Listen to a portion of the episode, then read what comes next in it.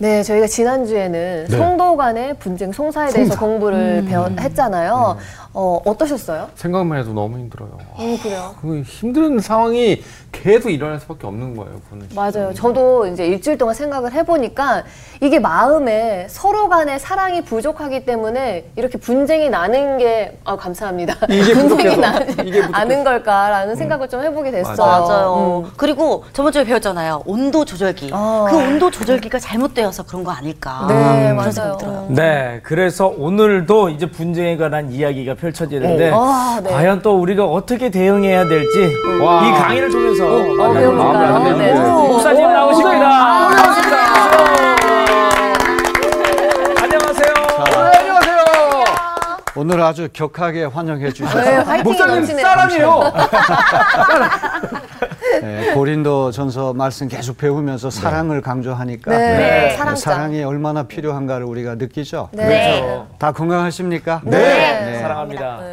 아, 히브리 사람들이 이렇게 만나서 인사할 때마다 샬롬이라고 어, 네, 인사한다는 샬롬. 말 들으셨죠? 네. 샬롬의 뜻이 무엇입니까?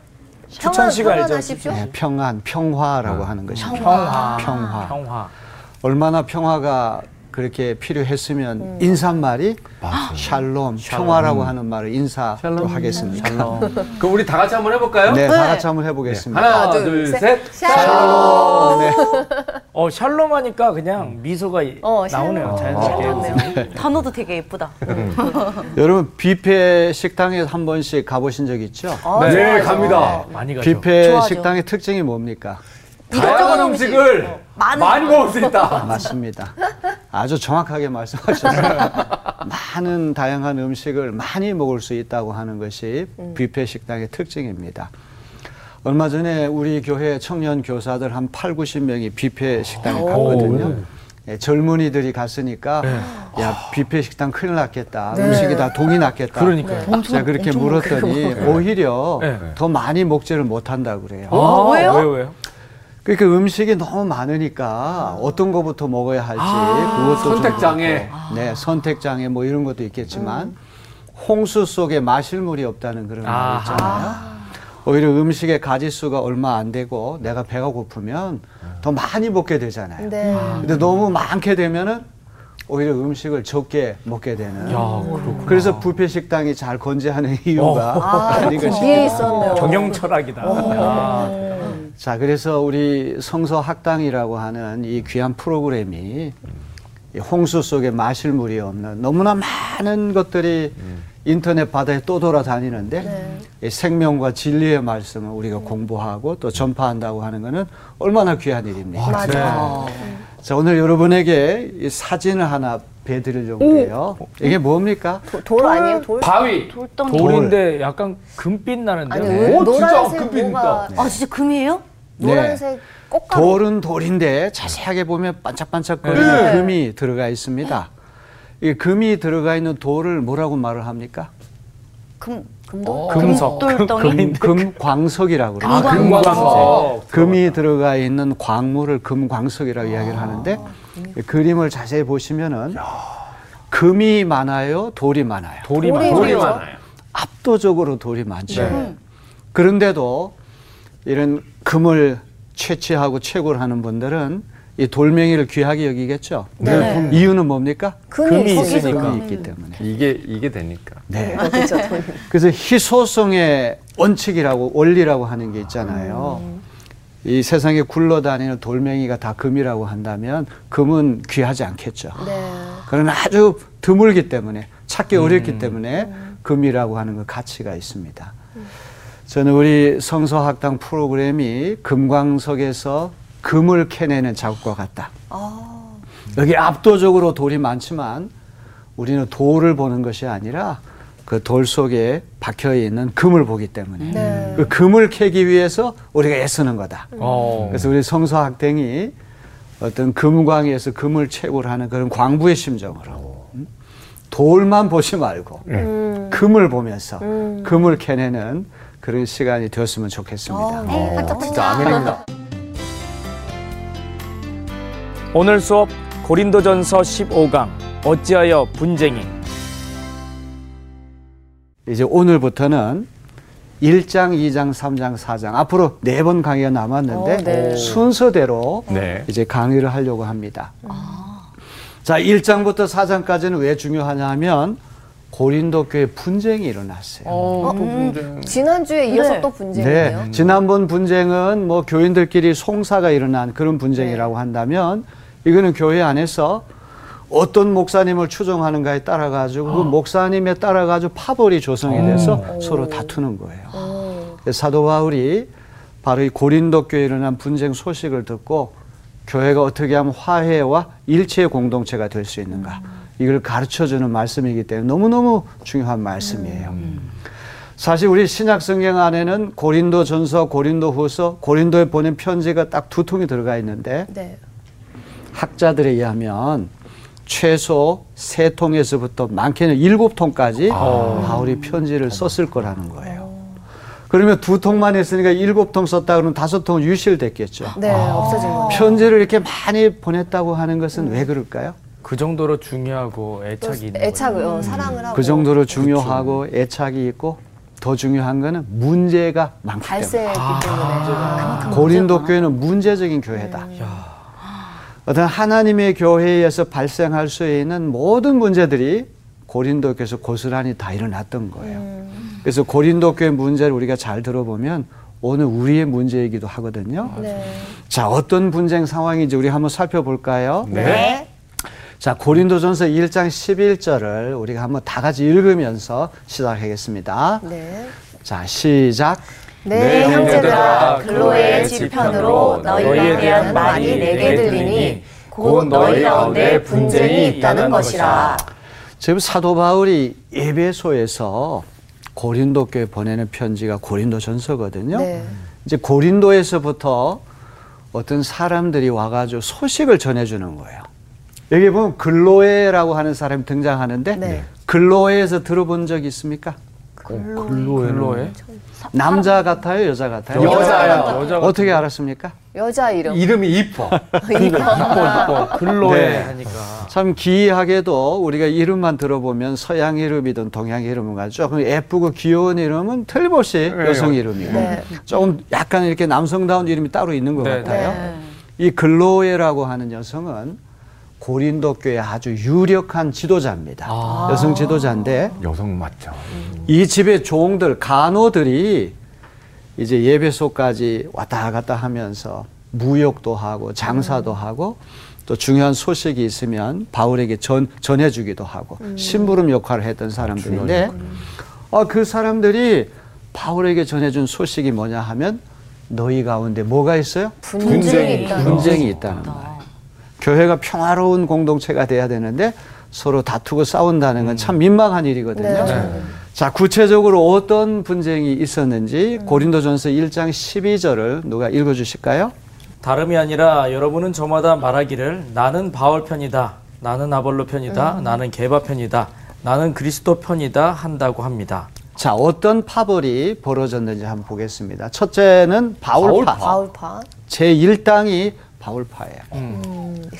바울이라고 한 사람은 고린도 교회 설립 과정에서 빼놓을 수 없는 인물이에요. 네. 그죠? 네. 18개월 동안 고린도에 체류하면서 고린도 교회를 설립한 개척 목사가 바로 바울 바울 목사님. 목사님. 그러니까 자연스럽게 일대 목사님 밑에서 신앙 교육을 받은 사람은 아, 우리 바울 목사님이 최고야. 이런 사람도 있겠죠. 네. 네. 그다음 두 번째는 아볼로파라고 하는 파벌이 있었는데 아볼로라고 하는 사람은 성경에 보면 언변이 좋고 언변이. 성경에 능통한 사람이었다. 말을 유창하게 잘하고 이제 그 시대는 신약 성경이 없으니까 구약 성경을 아주 해박하게 알고 있고 교인들에게 아주 조곤조곤 잘 가르쳐 가지고 아볼로에게 영향을 받은 사람은 또 아볼로가 최고다. 이런 생각을 했을 거예요. 이 아볼로라고 하는 사람은 이집트의 항구 도시인 알렉산드리아 출신입니다. 알렉산드리아라고 하는 것은 무역의 도시, 상업의 도시이기도 하지만 학문의 도시예요. 음. 학문을 숭상하고 또 큰 도서관도 있고 하니까 알렉산드리아 출신들은 오늘로 얘기하면은 학식이 높은 사람들. 음. 그 아볼로 같은 대학자가 고린도 교회 와서 목회할 때 성경 말씀을 잘 풀어서 해석을 해주고 또 아주 탁월한 말솜씨가 있으니까 순식간에 수많은 사람들이 매료돼 가지고 아 우리는 아볼로 목사님 최고야. 아볼로 파가 또 생겼다는 말이죠. 고린도 교회 파벌을 이루는 제 1당과 2당이 바로 바울파하고 아볼로파라고 볼수수 있겠다. 세 번째는 게바파가 있었습니다. 게바. 게바는 누구를 얘기합니까? 베드로. 여기 베드로라고 써있으니까 금방 알겠죠? 네. 게바라고 하는 이름은 아람어예요. 시리아어예요. 시리아. 자, 이 이름을 이제 베드로라고 하는 그런 이름으로 이제 우리가 알고 있는데요. 바울 목사님하고 아볼로 목사님은 고린도 교회에 와서 목회를 했기 때문에 분명한데 성경 어디를 읽어봐도 베드로의 베드로가 고린도 교회에 와서 목회했다는 이야기는 없거든요. 비록 성경이 기록되어 있지는 않지만 순서대로 얘기한다면 바울이 제일 먼저서 목회하고 그다음에 아볼로가 와서 이제 그 다음 목회하고 세 번째 베드로 목사님이 와서 목회했을 가능성은 있어요. 그러나 그런 가능성이 없다고 할지라도 왜 베드로파가 생겼을까요? 그 당시에 워낙 베드로가 유명했기 때문이 아닐까요? 사도여서. 네, 맞습니다. 사도이기도 하고. 열두 제자 12사도 가운데 제일 수제자가 누굽니까? 베드로죠. 베드로. 그러니까 초대교회 영수예요. 오늘 오늘날 카톨릭 교회에서는 제 1대 교황이 베드로라고 그렇게 이야기를 하지 않습니까? 그러니까 이 베드로파라고 하는 파는 어떻게 보면 고린도 교회의 양대 산맥이 바울파하고 아볼로파니까 그 파벌에 들지 못한 사람들이 야, 우리는 초대교회 최고의 영수고 최고의 지도자인 우리는 베드로를 중심으로 해서 모였어. 어떻게 보면 양대 파벌을 견제하기 위해서 베드로 파가 생겼다고도 할 수 있죠. 그다음에 이제 네 번째 파가 흥미로운 파인데 아, 파 네. 이름이 뭡니까? 그리스도파. 세 파는 다 사람 중심으로 모였지만 그리스도파는 그리스도 중심으로 모였어요. 그리스도파를 결성한 사람들은 무슨 생각을 했을까요? 야, 너희들은 사람 따라가지고 모이냐? 우리는 그리스도에게 속해서 그리스도를 따르는 사람들이야. 맞는 거죠. 세파에 대해서 상당히 불만이 있고 세파가 잘못됐다고 생각하는 사람들이 그리스도파를 만들었다는 음. 거예요. 그래서 다 그리스도를 중심으로 맞아요. 모여요. 중심으로 모인 사람들인데. 맞습니다. 그래서 이 그리스도파는 야 너희들은 사람 중심으로 모였어, 우리는 그리스도 중심으로 모였어 이렇게 이야기를 하니까 어떻게 보면 좀 신령하고 네. 더 영적인 것처럼 보이지만 제 판단에는 가장 고약한 파가 그리스도파. 어. 왜냐하면 다른 세 파는 사람 따라 모였으니까 좀 인간적인 자랑, 교만 네. 그게 있으니까 문제인데 네. 이거는 인간적인 교만 더하기 영적인 교만까지 같이 있으니까 제일 위험한 파가 그리스도파다. 더 우월하다고 생각할 수. 저, 세 파가 나누어져 서로 경쟁하면 정말 그리스도를 따르는 사람이라고 한다면 세 파를 화해시키고 맞아요. 네. 갈등을 중재해가지고 하나가 되게 해야지. 네. 맞아요. 아 너희도 꼴 보기 싫으니까 우린 그리스도파야. 네 번째 당을 만들었다는 얘기는 되는. 그리스도파도 세 파와 조금 더 다를 바가 없다는 거예요. 똑같다. 이렇게 네 파가 사이가 갈라져가지고 다툴 때 가장 빨리 이 교회를 박차고 밖에 나가가지고 교회를 개척할 그런 가능성 있는 파는 어떤 파일까요? 그리스도파. 그리스도파? 왜? 자신들이 우월하다고 생각을 하기 때문에. 저도 그렇게 생각을 해요. 음. 영적으로 아주 신령하다고 생각하는 그런 교만이 있기 때문에 아유 저 사람들하고 우리는 달라. 그러면서 제일 빨리 교회를 갈라서 교회를 따로 만들 가능성이 있는 파가 그리스도파가 아닌가 싶어요. 되게 재밌다. 자 오늘 얘기하면 바울파는 어떤 사람들을 얘기할까요? 개척 멤버. 네. 아, 이 교회 시작될 때 우리가 제일 먼저 시작했으니까. 내가 원조야. 어, 원조야. 원조야. 아, 원조. 우리가 주도권을 잡아야 돼. 우리가 개척했을 때 사람들. 십자가 여기다 넣- 네. 놨었어. 막 아볼로파는 어떤 사람들 얘기할까요? 그 다음 인가? 니네가 이만큼 알아? 맞아요? 우리가 이만큼 알아? 속칭에게서 가방끈이 길고 아, 학벌을 자랑하고 학식을 자랑하고 주먹구구식으로 그렇게 하는 게 아닙니다. 이러면서. 네, 오. 지식을 자랑하고 회의 같은 거 좋아하고 엘리트라고 생각하는 자부하는 사람들이 아볼로파일 가능성이 많죠. 그다음 베드로파는 어떤 사람일까요? 베드로파가 좀 애매한 것 베드로파가 같은데요. 뭐지? 아니 아니 자기 사도로서의 최고라고 생각하는 거예요. 그러니까 어떤 아우, 가문을 자랑하고 맞아. 명예를 음. 자랑하고 전통을 자랑하고 베드로가 초대교회에 예수님 뽑아 세워주신 12명 가운데도 제일 최고야. 우두머리 아. 우리 가문이 어떤데 아, 우리 전통이 어떤데 음. 그다음 네 번째 그리스도파는 자칭 타칭 신령하다고 생각하는 사람. 제일 많이 기도하고 제일 많이 전도하고 제일 많이 성경 보고 누가 보더라도 예수 잘 믿는다고 자부하는 사람들.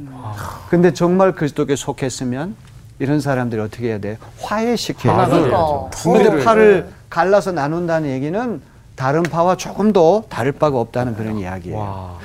자, 이제 바울이 이런 분쟁 소식을 듣고 어떤 반응을 보이는지를 우리가 한번 살펴보려고 그래요. 고린도전서 1장 13절을 읽어 보시겠습니다. 그리스도께서 갈라지셨습니까?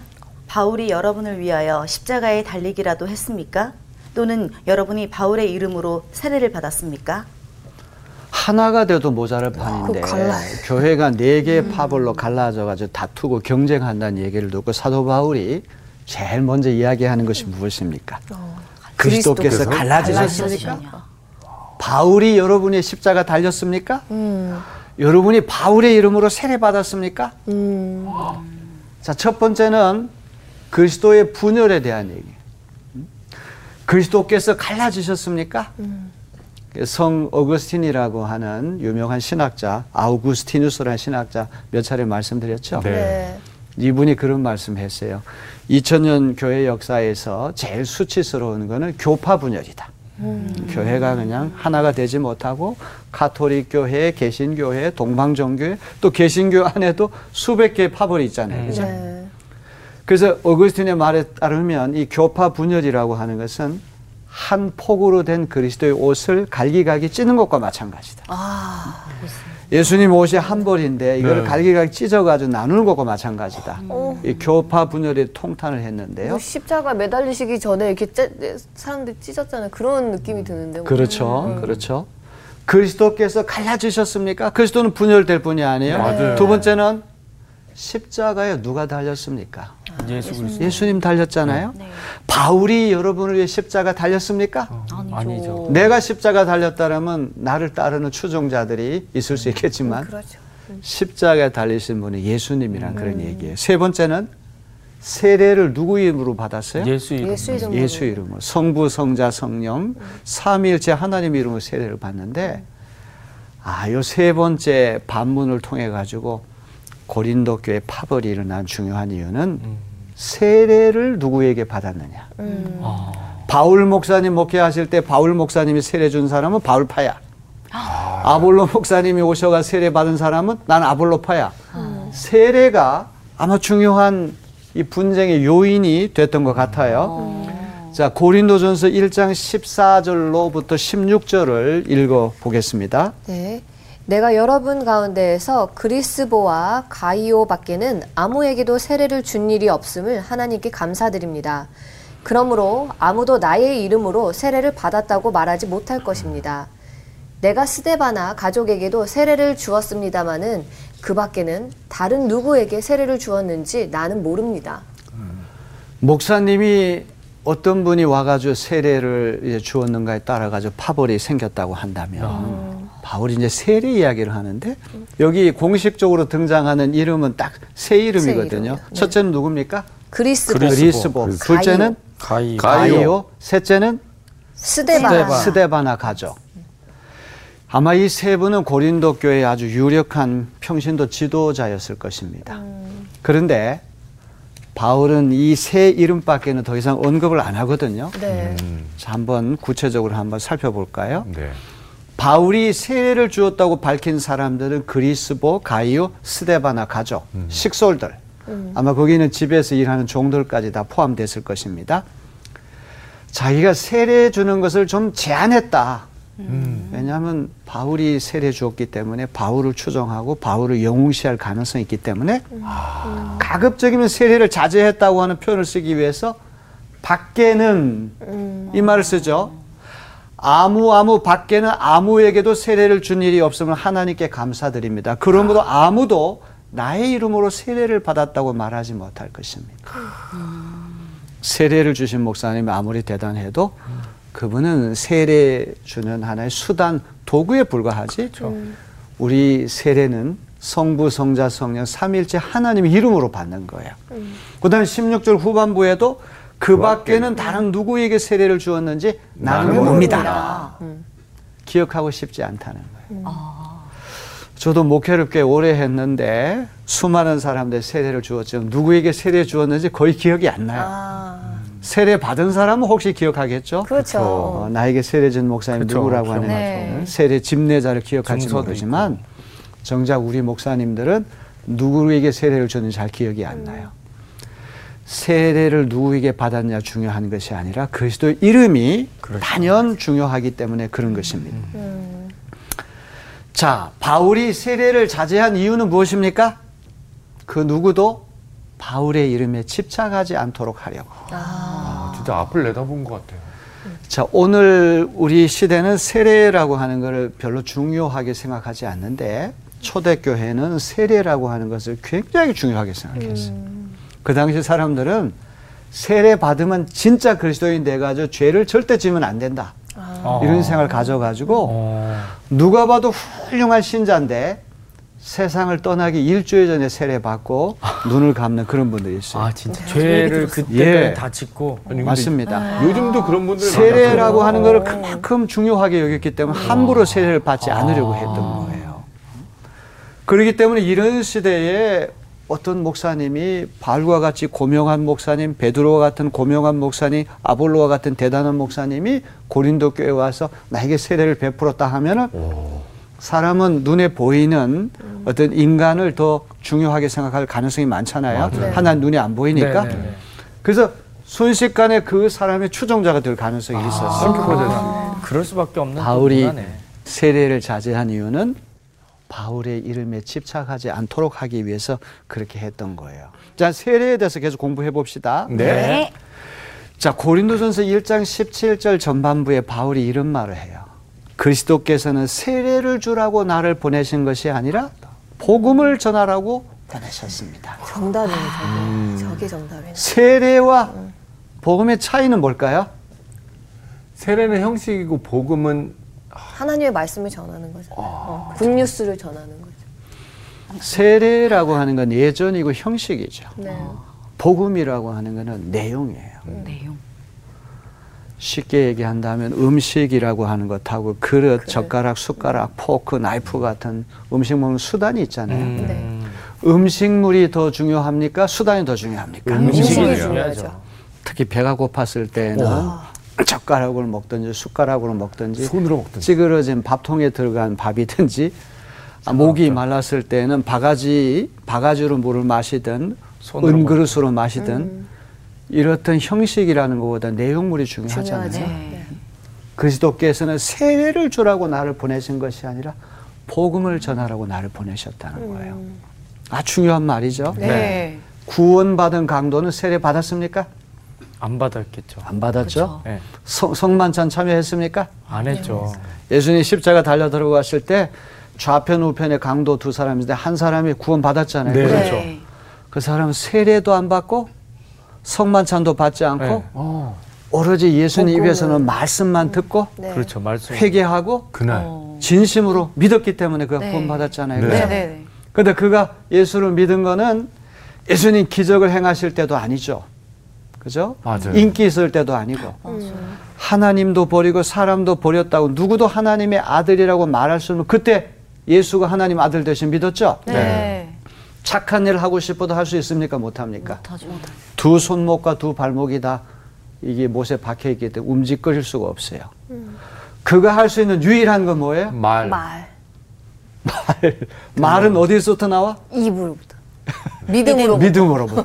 입으로부터. 그가 할 수 있는. 유일한 거는 진짜. 예수님의 하나님의 아들 대신 그리스도 대신 믿는 수밖에 없어요. 네. 그렇죠? 네. 그러니까 복음이죠. 네. 맞아요. 예수님 위해서 나온 복음. 아니 예수 그리스도 자체가 복음이죠. 복음이죠. 그렇죠. 네. 예수님에 관한 모든 거, 예수님 말씀이 다 복음이지만 예수님의 인격 자체가 복음이에요. 그죠? 네. 네.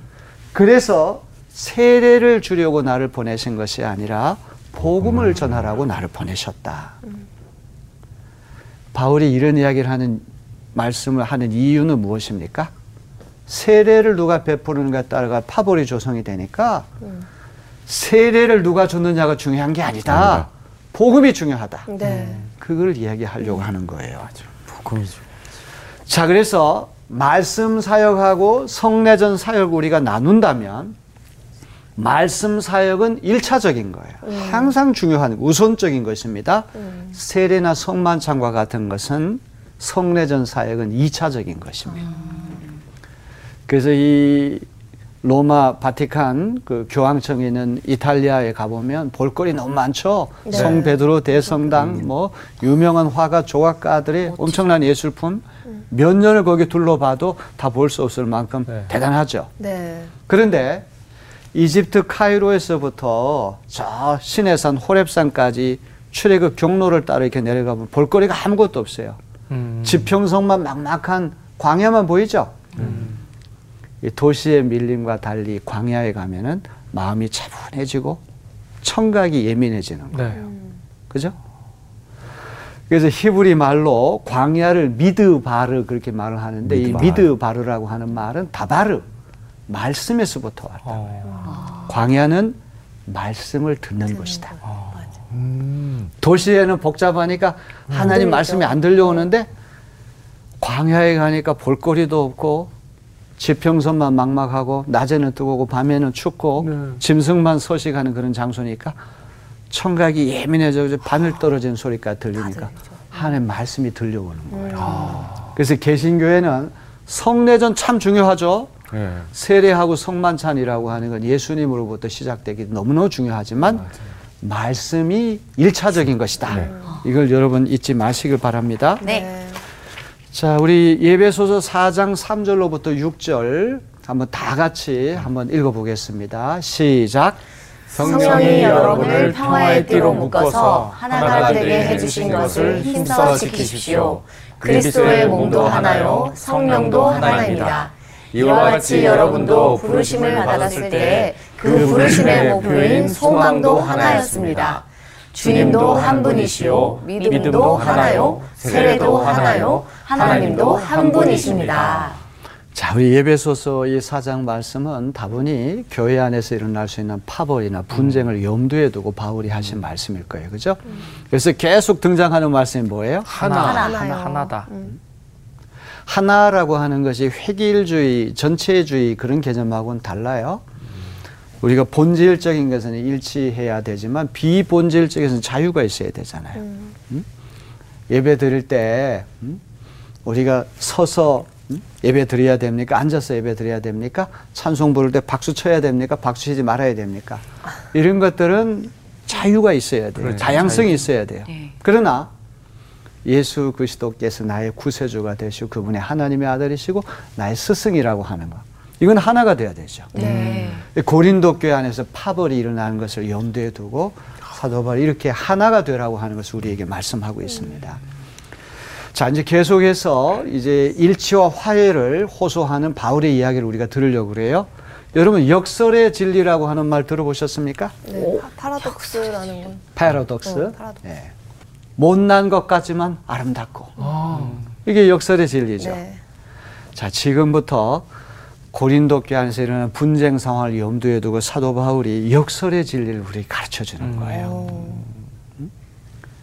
세상 사람들이 볼 때 십자가라고 하는 건 무기력하고 어리석고 미련해 보이는 건데 하나님이 우리를 구원하시는 하나님의 능력과 지혜가 십자가에서 고스란히 드러났다는 거예요. 그런 역설의 진리를 우리에게 보여줍니다. 네.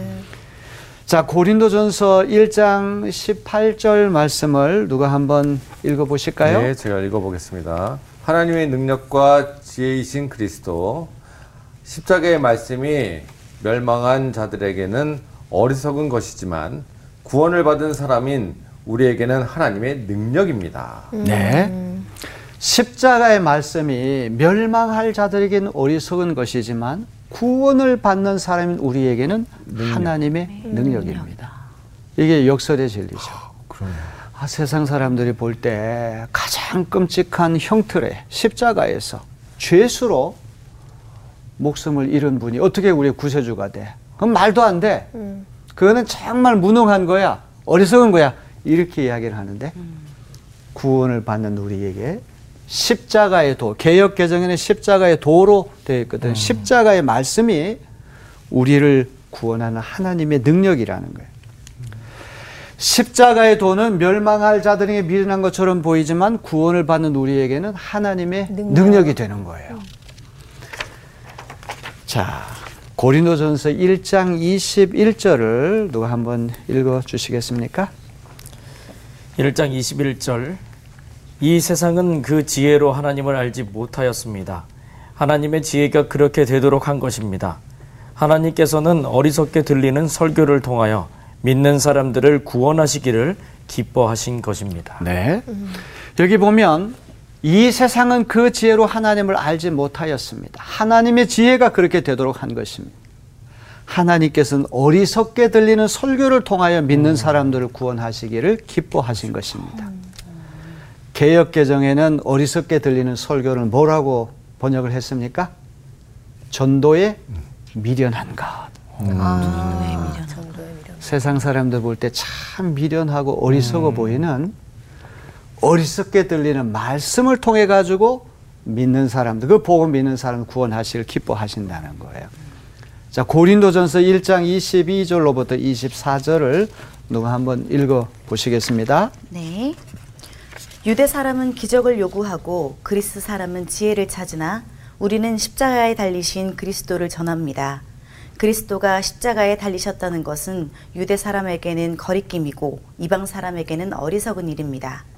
그러나 부르심을 받은 사람에게는 유대 사람에게나 그리스 사람에게나 이 그리스도는 하나님의 능력이요 하나님의 지혜입니다. 네, 고맙습니다. 너무나 아름다운 말씀이고 네. 중요한 말씀이에요. 자, 이걸 도표로 제가 정리를 해봤어요. 유대인들의 세계관이라고 하는 것은 독일 말로 유덴 운트, 니트 유덴. 유대인 아니면 비유대인 딱 두 인종밖에 없어요. 유대인들만이 선택받은 민족이고 하나님 뽑아 세우신 민족이고 다른 민족은 다 이방인이라고 그렇죠. 이방인. 이방. 그래서 여기 두 인종을 대표로 드는데 유대인하고 헬라인, 네. 그리스인 딱 두 인종을 드는데 유대인이라고 하는 건 말 그대로 유대인이고 헬라인은 유대인 아닌 전 세계 사람 다 포가라는 용어로 보면 됩니다. 자, 유대인은 표적을 요구하기에 십자거리 낀다. 표적이라는 게 뭐죠? 표적 보여지는 것들. 네, 보여지는 것들 세메이온이나 사인이라고 하는 말인데 요한복음에 보면 기적, 이사 이런 걸 다 표적이라고 얘기를 해요. 음. 그냥 초자연적인 어떤 사건이 아니라 기적이 아니라 인위적으로. 일곱 가지 기적이라고 하는 건 예수께서 하나님의 아들 되심을 나타내는 사인이다. 표시다. 음. 그게 요한복음의 신학이죠. 유대인은 표적을 요구한다. 이 말은 능력을 요구한다는 말. 초자연적 기적을 요구한다는 말. 이집트에 탈출한 이스라엘 백성들이 이 기적을 이렇게 경험하려고 했던 것처럼 그들이 볼 때 십자가는 꼬리껴요. 헬라 사람들은 세계에서 철학이 가장 많이 발달한 나라가 그리스 아닙니까? 네. 이 사람들이 볼 때 십자가는 어떻게 보여요? 어리석어, 어리석어 보여요. 보인다. 그러나. 유대인이든 헬라인이든 예수 그리스도를 믿는 그리스도인들에게는 십자가 다시 그리스도를 전하는데 부르심을 받은 그리스도인이 유대인이나 헬라인이나 인종을 불문하고 하나님의 능력이며 하나님의 지혜가 되신다. 자, 그래서 고린도전서 2장 2절에 바울은 이런 고백을 하잖아요. 나는 여러분 가운데에서 예수 그리스도고 십자가 달으신 그분 밖에는 아무것도 알지 않기로 작정하였습니다. 사도 바울이 어떤 정신과 자세로 복음을 전했는지 되게 감이 오죠? 네. 지금 이런 말씀의 상황이 다 분쟁 상황에서 오는 거 아닙니까? 바울은 자기를 추종하는 사람들이 바울파, 우리는 바울 목사님 최고야. 그런 걸 달갑게 여겼을까요? 달갑게 여기지 않았을까요? 좋게 안 여기겠죠. 좋게 안 네, 여겼겠죠. 네, 네. 원치 않았을 거예요. 그렇죠? 네. 사도 바울은 그 정신으로 볼 때 오로지 십자가에 달신 예수 그리스도 그분만을 바라보고 그분만을 전파하는 것이 바울의 목표입니다. 네. 자, 계속해서 우리 봅니다. 유대인이 구하는 표적과 같은 세상의 힘을 무력화시키는 하나님의 능력이 십자가예요. 표적을 구하는 유대인들에게 음. 십자가는 힘이 없고 무능해 보이고 연약해 맞아요. 보이지만 그렇죠.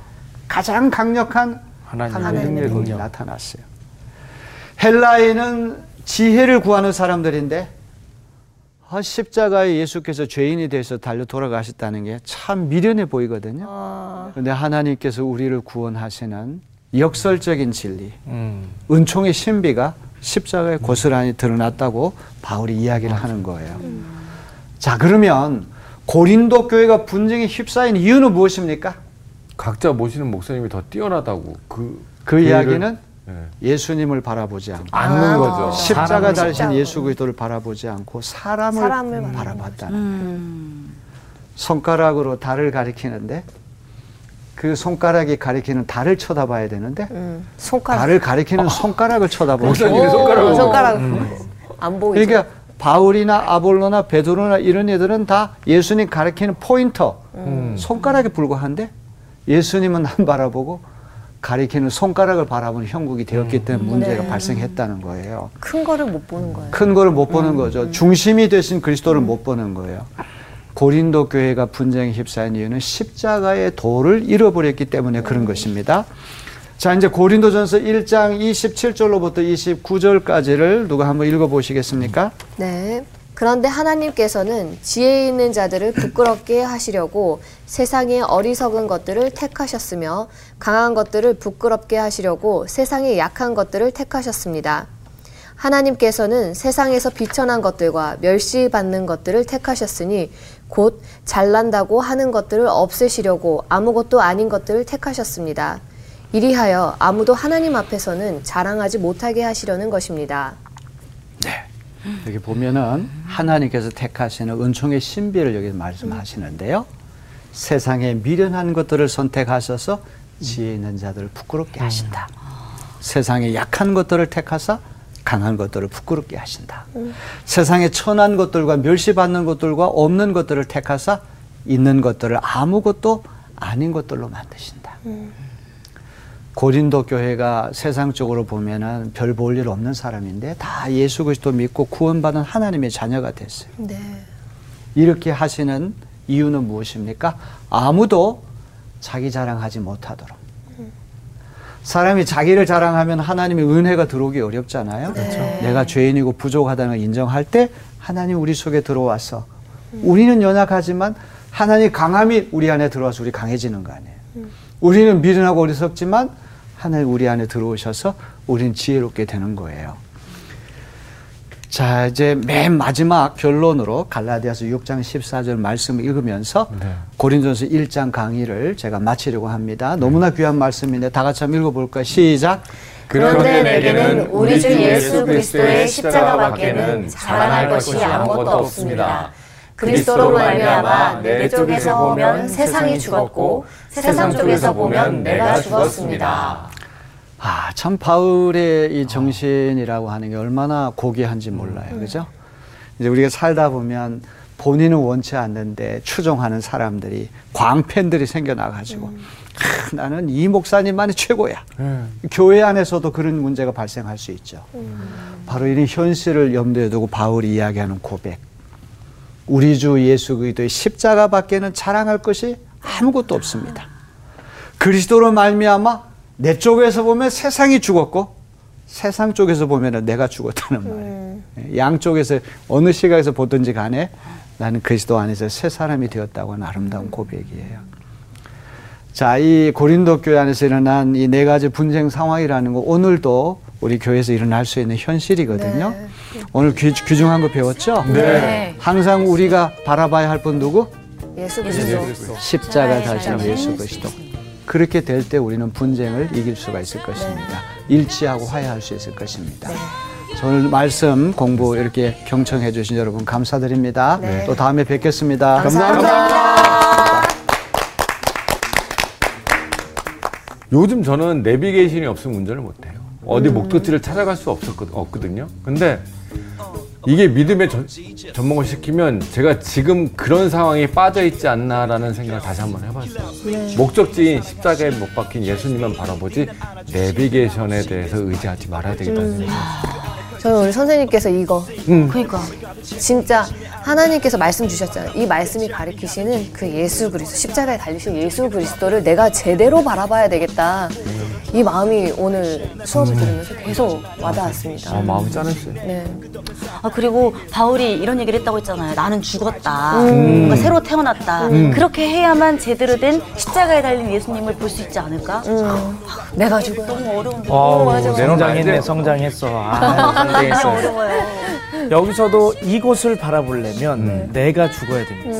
내 지식과 모든 것들을 의지하기보다는 그 자체를 보고 달려갈 수 있는 그런 마음들이 필요할 것 같아서 네. 한주 동안 내 자신을 좀 비워내고 하나님만을 바라볼 수 있는 그런 마음들을 품어냈으면 좋겠습니다. 네, 한 주 동안 우리 모두 비워볼까요? 많이 비워보죠. 장부터 비웁시다. 네. 비워, 비워. 이번 주 퀴즈입니다. 다음 중 아모스가 본 심판 환상이 아닌 것은 무엇일까요? 1. 다림줄 환상 2. 메뚜기 환상 3. 내 짐승 환상 정답을 아시는 분은 CBS 성서학당 홈페이지와 성서학당 카카오 채널을 이용하시면 됩니다. 선정되신 분들에게는 대한성서 공회에서 발간한 성경, 성경 통독을 위한 최고의 자습서 성경 2.0 성서학당 선생님들의 저서 중 하나를 드립니다.